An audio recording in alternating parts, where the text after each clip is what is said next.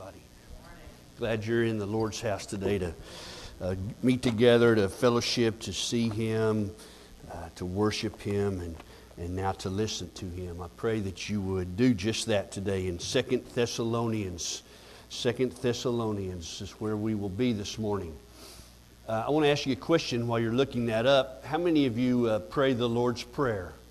Uh, you don't have to show your hand. I just want to bring that to your attention. The Lord's Prayer. We, we call it that. Um, I believe the Lord's Prayer is found in John 17, uh, where He prayed for us, but we often refer to the Lord's Prayer found in uh, the Sermon on the Mount, where Jesus taught us how to pray. And a lot of times we quote the Lord's Prayer. Nothing wrong with that. Okay? There's nothing wrong with uh, speaking those words in prayer. But his intent there was not that you would repeat the words necessarily, but he gave us an example of how to pray. There's two parts to the Lord's Prayer. Part number one is dealing with the Father, the kingdom, and his will. The second part to that prayer is dealing with your needs spiritually, relationships, and physical needs. What happens most of the time in prayer, the Lord's Prayer starts off with the Lord, you and I praying about His glory and about His kingdom. Then it goes into our needs falling into second place. What happens typically when you and I pray, however, is we reverse that order. And you and I pray for our needs first. I'm not trying to shame you in any way about the way that you pray. But I want you to understand that when he taught us the Lord's Prayer, it was about you and I serving him. Therefore, we put God the Father in a proper place at the beginning of the prayer. We put His glory in a proper place at the beginning of a prayer. We put His kingdom in a proper place at the beginning of our prayers. Didn't Jesus say, Seek first His kingdom and His righteousness, and then all of your needs will be added to you or come along with that. So I want you to think about that. Certainly, the Apostle Paul knew about that, and he mentions prayers several times in these two books, First and Second Thessalonians. Uh, but today, I want to just look at one specific prayer, and really, it's about how you and I serve the Lord. You know, it's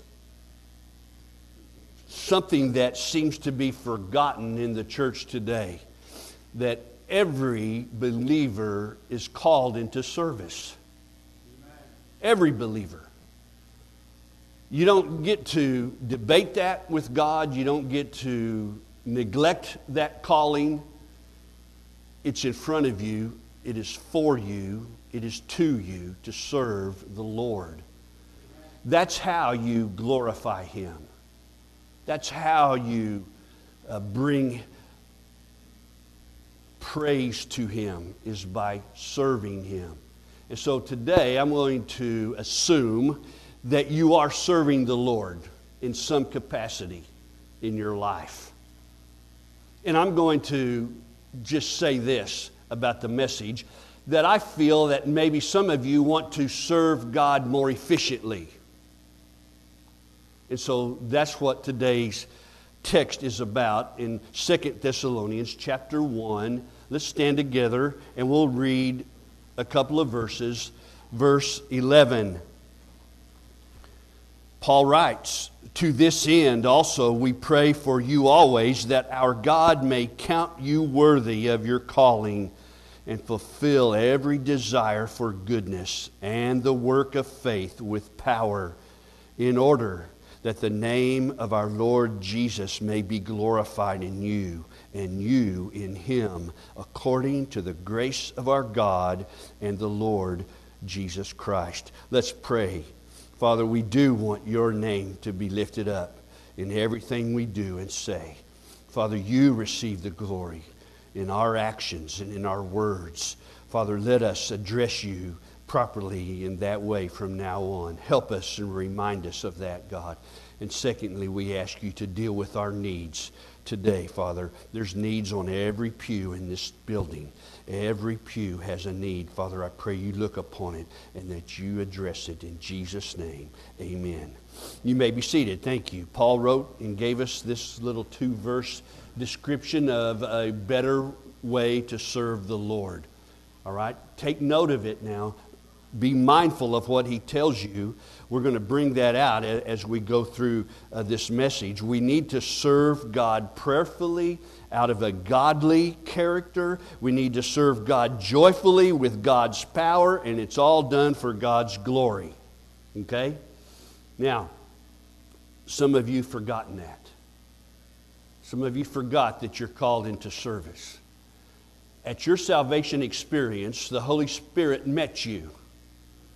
The Holy Spirit moved in to your heart. The Spirit of Christ, the Spirit of Jesus. And in that moment, He gifted you. You can't say, honestly, as a Christian, that you don't have any gifts because you do. You were, you were given those at your salvation experience. You may not have discovered them yet, and that's not God's doing, that's yours that you haven't discovered them yet, but you've been gifted, and God wants you to put those gifts to use in His kingdom and in for His purposes. So, with those gifts, this entire group here has been gifted by God to serve in His kingdom. He's placed you at Aaron Springs Baptist Church to serve in this church. But every pastor in every church across this globe knows the 2080 rule. 20% of the church does 80% of the work. And that's not what it should be. It should be 100% of the church doing 100% of the work. But we're all aware of that, and that's why I said some of you have forgotten that you are to be serving God. Some of you have put that aside for whatever reason you have in your life. You put that aside. Today, I want to address that. How do I serve God more efficiently? Number one, all right, serve the Lord prayerfully. He tells us that in verse 11. To this end, we also pray for you always. You know, if you don't pray proceeding your service, then your service will fail. You must be connected with Him in prayer in order for your service to be effective, in order for you to be serving in the right capacity, in the right place, at the right time. You do not dream up the service to serve. God gives you the service. He just needs some hands and some feet to do it. And so He equips you for whatever reason or for whatever thing you like. But all of that equipping and all of that preparation and all of that service must be proceeded by prayer. How serious was Paul about praying? Well, let me just give you an example. In our book, Second Thessalonians, Paul mentions prayer in chapter 1, verse 3, chapter 1, verse 11 and 12, chapter 2, verse 13, chapter 2, verse 16 and 17, chapter 3, verses 1 and 2, chapter 3, verse 5, and chapter 3, verse 16. If you go back in your Bible to the first Thessalonian letter, Paul mentions prayer in chapter 1, verse 2, chapter 2, verse 13, chapter 3, verse 9 through 13, chapter 5, verse 17, chapter 5, verse 23, and chapter 5, verse 25. Is Paul serious about prayer? You better believe he's serious about prayer. Prayer must proceed your service. Okay? Prayer that Paul mentions in these two letters is not for the relief of pain or suffering that I'm experiencing. These people, the Thessalonians, were going through times that you and I have never even dreamed of. They were losing life. They were losing family. They were losing homes. They had been scattered about. They were being oppressed. They were being disgraced in public places because of their faith. And Paul writes to them and prays for them not to be relieved of that persecution, but that that persecution would bring glory to Jesus. Amen. So when you pray, it's not about your relief that you need to be concerned about. The first part of the Lord's Prayer is about Him and His glory and His kingdom. That's the focus of our prayer. That's what we need to be praying about. It's for our growth. It's for the advancement of the kingdom. It's for the glory of God to be seen through the perseverance of the saints. God will be glorified as you and I suffer in this world. Why? Because we persevere and God gets the glory. Paul wrote in Philippians 1 6, I am confident of this very thing, that he who began a good work in you will complete it at the day of Jesus Christ.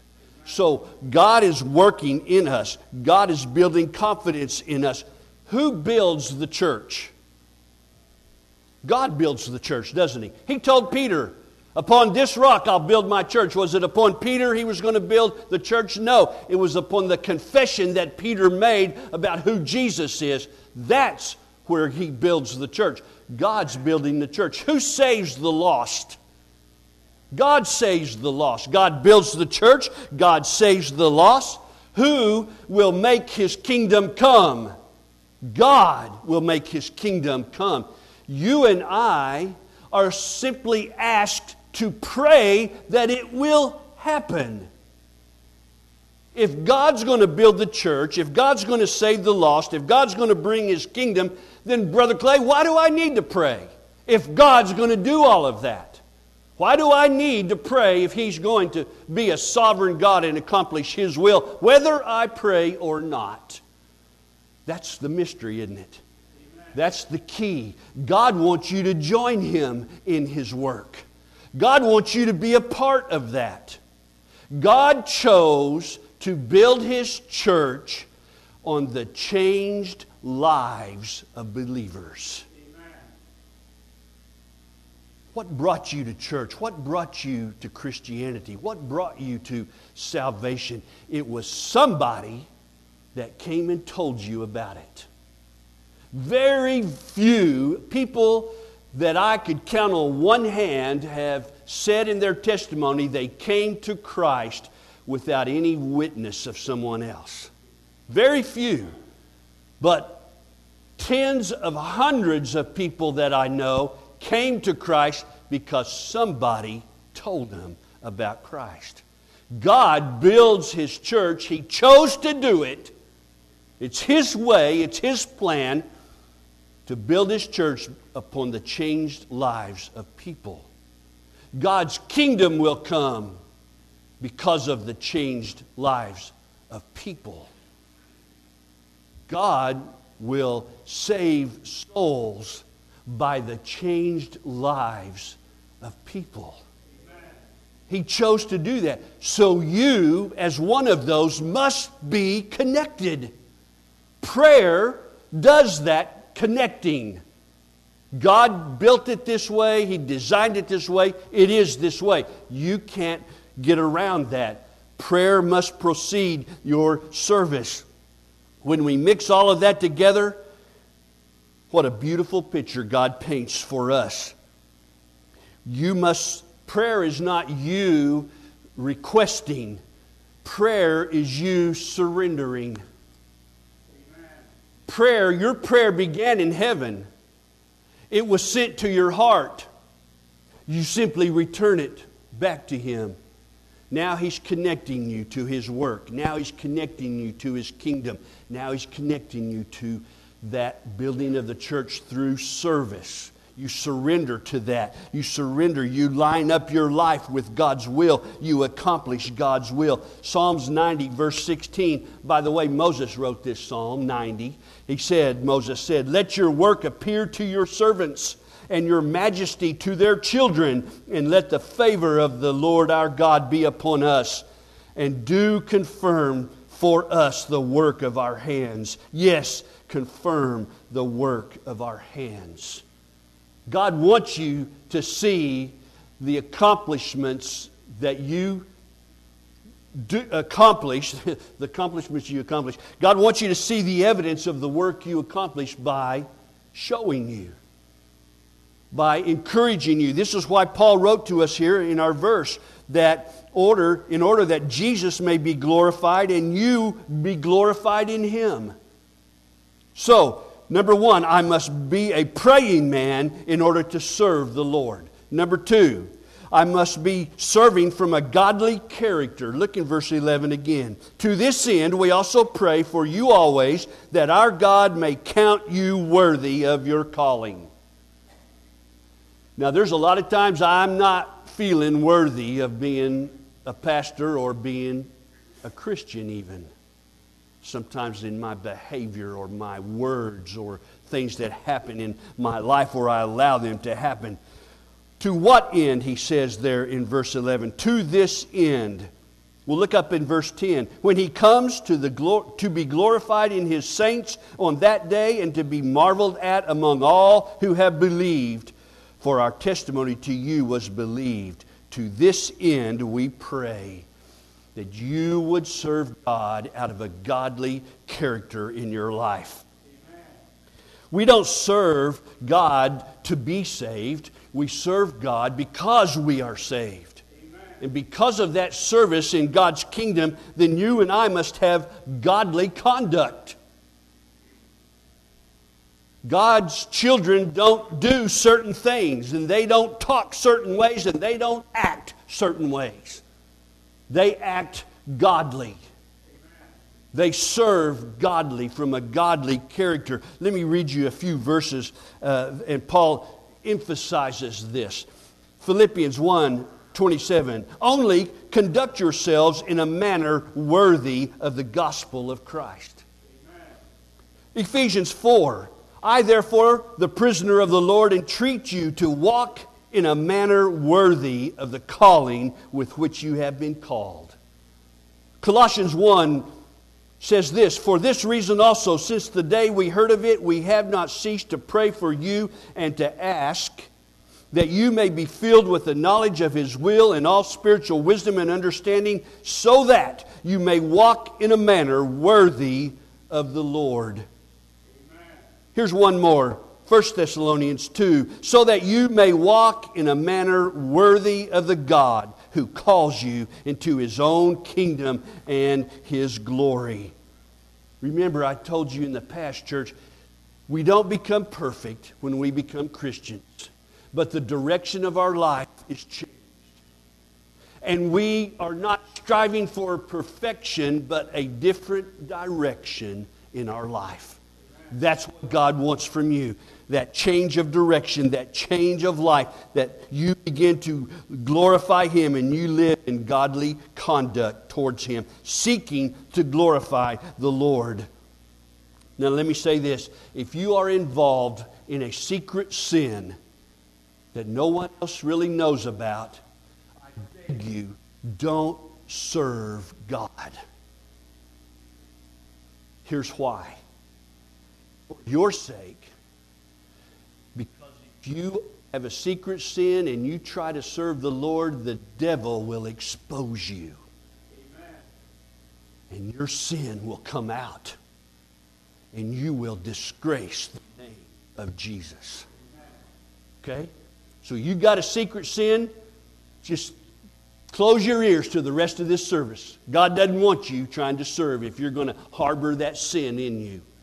Because the devil will expose it and you will be called a hypocrite, and you will lead people away from him, not to him. Amen? Remember that. Deal with your sin, live and operate and serve with a godly character that no one would have to doubt, that no one would have to wonder. Service flows from a worthy walk with Jesus Christ. Be a praying man. Without prayer, your service is hopeless. Be a man who lives a godly life. Because if you don't, you'll be exposed and you'll do more harm to the kingdom than you'll do good. I'm not trying to discourage you, I'm trying to show you how to be more effective in your service to God. Pray, walk with Him. Number three, serve the Lord joyfully with His power. Look in verse 11 again. This end, we also pray for you always, that our God may count you worthy of your calling and fulfill every desire for goodness. All right? God wants you to be joyful in your service. Service is not uh, something that is begrudgingly a duty for you to accomplish. I've seen a lot of Christians who grudgingly serve the Lord. It's become a burden to them. We talked about this in Sunday school. We brought this up in our class. Sometimes service becomes a burden for us. And we really don't want to do it. Let me, let me tell you something. God, what do you enjoy doing? God wants you to enjoy serving Him. So find something you enjoy and then do it. You say, Well, I don't really enjoy anything. Then, brother, I'll be praying for you because there's something you've got to enjoy. Amen. Right? There's something you've got to like doing. I'm not telling you that everything about serving God is joyful. Sometimes there's parts of it that bring difficulty. Sometimes there's people that will criticize you. They'll speak out against you because of the way you're serving the Lord. But if He's called you into that and He's accomplishing His will through you, don't let people criticism slow you down or back you up. Okay, it's going to happen. People criticize. Problems come. We don't have to enjoy every aspect of service. But the denominational factor of it is that we enjoy serving Him. Serve the Lord joyfully out of a godly conduct.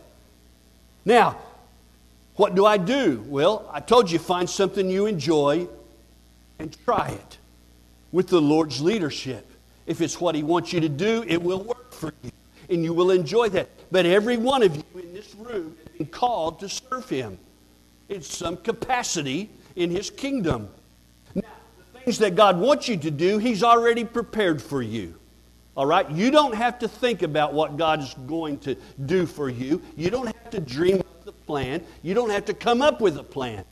Here's what the Bible says to us in Ephesians it says, For by grace you have been saved through faith, and that not of yourself, it is a gift of God, not of works, lest any man should boast. For we are His workmanship, created in Christ Jesus for good works. Who creates the good works? It says at the end of that, for God foresaw and created these works for us to walk in. I didn't quote that exactly, but that's the gist of it. God wanted these works accomplished beforehand, and now He's put you in there to accomplish them. You don't have to think of things to do. God's thought of all of that. He just needs some hands and some feet. Are you serving the Lord? Prayerfully? Are you serving Him out of a godly conduct? Are you serving Him with joy because of God's power? Let me say this at the salvation experience, your sudden desires were changed.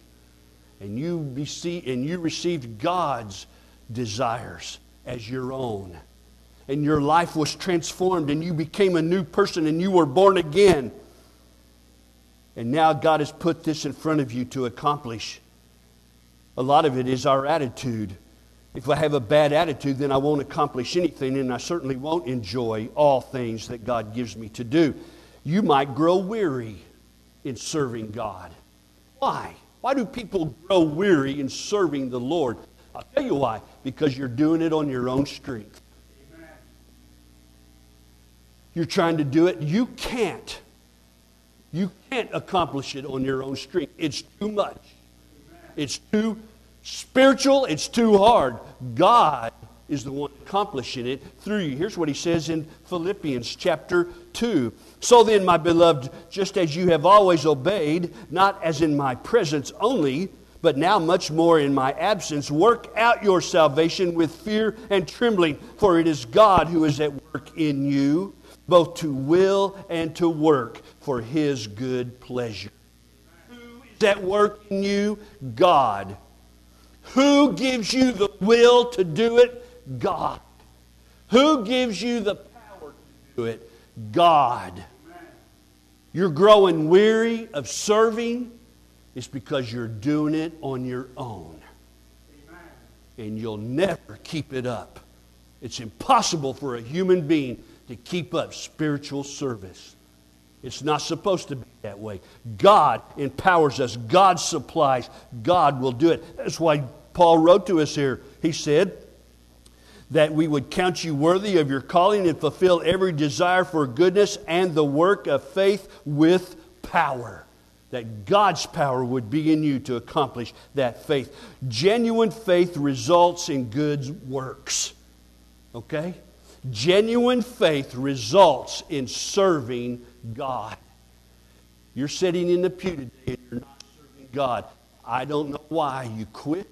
I don't know what's going on in your life, but I know this that God wants you to get back in the game. He wants you to serve in His kingdom in some capacity. He's gifted you for that, He's equipped you to do it. And right now, this church is beginning to open up again, and we need you. Okay? We need you to serve. This is what God is preaching to you today, not Brother Clay. It's coming right from His Word. Amen. Faith then is relying upon God. God works in us and through us. Colossians 1 29 says this, and for this purpose also I labor, striving according to his power, which works mightily in me. Paul wrote that and he knew all about it. Pray hard, brother, and row for shore. That's what we are called to do in the kingdom. Sometimes we feel inadequate. Sometimes we don't feel up to it. Sometimes we don't feel like we know enough. And that's typically because you're relying on yourself. Faith relies upon God. Only God is adequate. Pray to serve Him, connect with Him.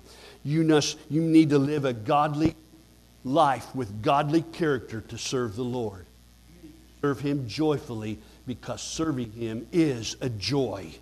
It is a delight. It is not a burden. If it's a burden, it's because you're accomplishing it on your own strength.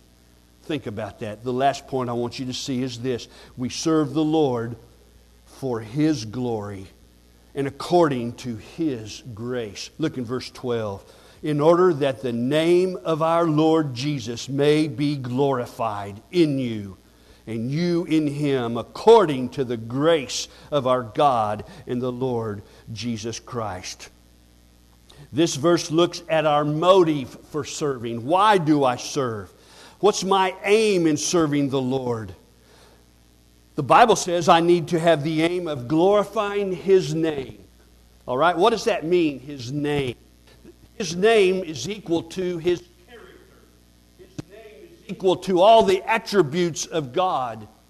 How do I glorify God? I bolster Him up in front of people to show how good He is because He is good. Amen? I brag about Him in front of people because He is good, because He is compassionate, because He is loving and kind and forgiving. I bolster Him in my life. I put Him above. I want everybody to see that. Do I always accomplish that personally? No, but that's my aim. That needs to be our aim. We serve Him to lift Him so that the world will look to him. Right? I always wonder why Jesus said, You are the light of the world. Let your light shine so that men will see your good works. Amen. Okay? But they see my good works, and then, he says, and then they will glorify God who is in heaven. Amen. They see you doing it, but he gets the glory. That is our aim. That is our goal. You might be serving today because you want public affirmation. You want to be recognized. You want to be noticed. You want people to think highly of you, so you serve in the church. Remember, Jesus said that when you give, give in secret. Don't let your right hand know what your left hand is doing. You give in secret because he said the Father who sees in secret will take notice and he will bless you. So if you're serving for affirmation or you're serving for recognition, then you are receiving your reward right now. That's all you're going to get is affirmation and recognition by men. You see, we don't serve truthfully for that reason. We serve to glorify Him. That takes humility, doesn't it? That takes stepping back out of the way. That takes stepping back out of the picture and letting Jesus Christ receive the glory. Maybe you're serving because of guilt. I read a story about a pastor who was going to marry a young couple in his church, but they wanted to use another church building. Okay, he said. So he goes down to meet the pastor of the other church building where the ceremony is going to be held, and they have a policy there that the pastor there must be involved in the ceremony. So the two of them sit down to meet and talk in this pastor's office. And as this pastor who's going to marry them is speaking to the pastor behind his desk, the pastor behind the desk lights up a cigarette. And then the pastor from the other church notices there's a big ashtray on his table full of cigarette butts, and he sees that and he says, Hey, have you been pastoring uh, your whole life? And he said, Nope, uh, just about two or three years now. Ah, okay. Uh, what, what led you into the ministry? He said, I couldn't live with myself. In other words, the guilt of his life he was going to cover his tracks by becoming a pastor. Wow. What a reason to serve the Lord. The guilt. If you're serving God because you feel guilty, guilt never comes from God. Guilt comes from the devil. Okay? God encourages you. The devil wants you to feel guilty. So that pastor is serving God in a church as a pastor because of his past life, and he's trying to cover his tracks by being a servant of God, which he really isn't doing a very good job of that. Amen. Don't serve God because of your guilt. Don't serve God for recognition. Some of you want to serve God to be accepted by God. If I do this in the church, then God will be pleased and He'll accept me. Listen, you don't serve because you want to be accepted. You serve because He accepted you already. You're already accepted. You don't have to earn that acceptance. When you surrendered your heart to Him and you became a believer in His death, burial, and resurrection, you were accepted by God. Now you serve Him because of that. Serve Him prayerfully. Serve Him with a godly character. Serve Him with joy. And serve Him for His glory. That is the key to an efficient type of service. We do not uh, deserve to be serving the Most High God. We do not deserve that, do we? But He made you worthy he made you worthy to serve Him by His death and His blood covering your sin. He made you worthy to do that. Now He's calling you into that. We serve Him because He made us worthy.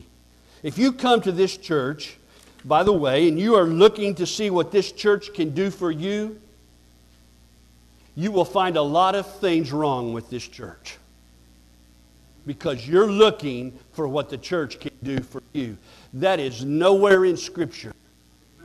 If you're coming to this church because of the music, you're coming for the wrong reason. If you're coming to this church because of the Sunday school, you're coming for the wrong reason.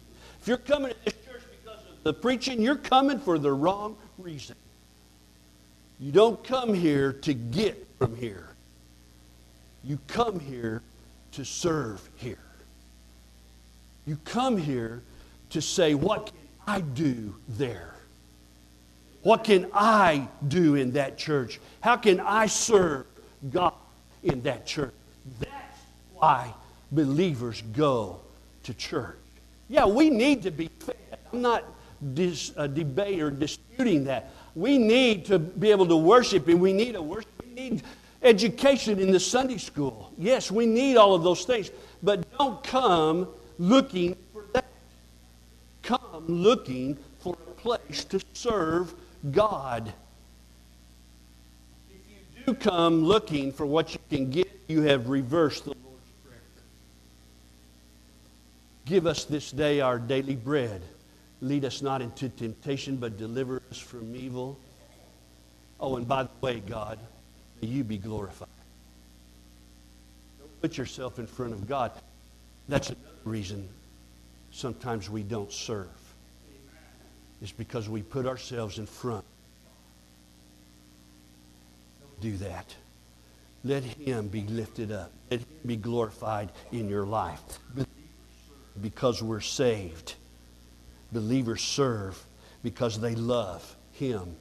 What a simple saving service can be by praying, living godly, being joyful, and lifting up the name of Jesus, and you will be more efficient in your service. Let's pray together. Lord, thank you for today and your word.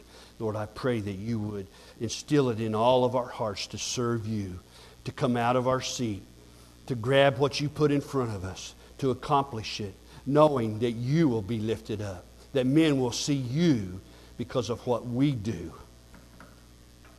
Why you designed it like that, God, we may never know, but you have. And Father, I know that unfortunately we, we serve you in one capacity or another, whether we're leading men to you or away from you. And I pray that my life would be such that I would lead men to you. Lord, I believe personally that we're at the end of time as men know it. I see great changes on the horizon. I see things changing. I see your kingdom coming. I know there's people right in this room right now that don't know you. They know about you. They know all the stories, they know all the words, but they don't know you. And today, Lord, I pray that you would change that and that your will would be done. And we would see your name lifted up in this place right now. In Jesus' name I pray. Amen.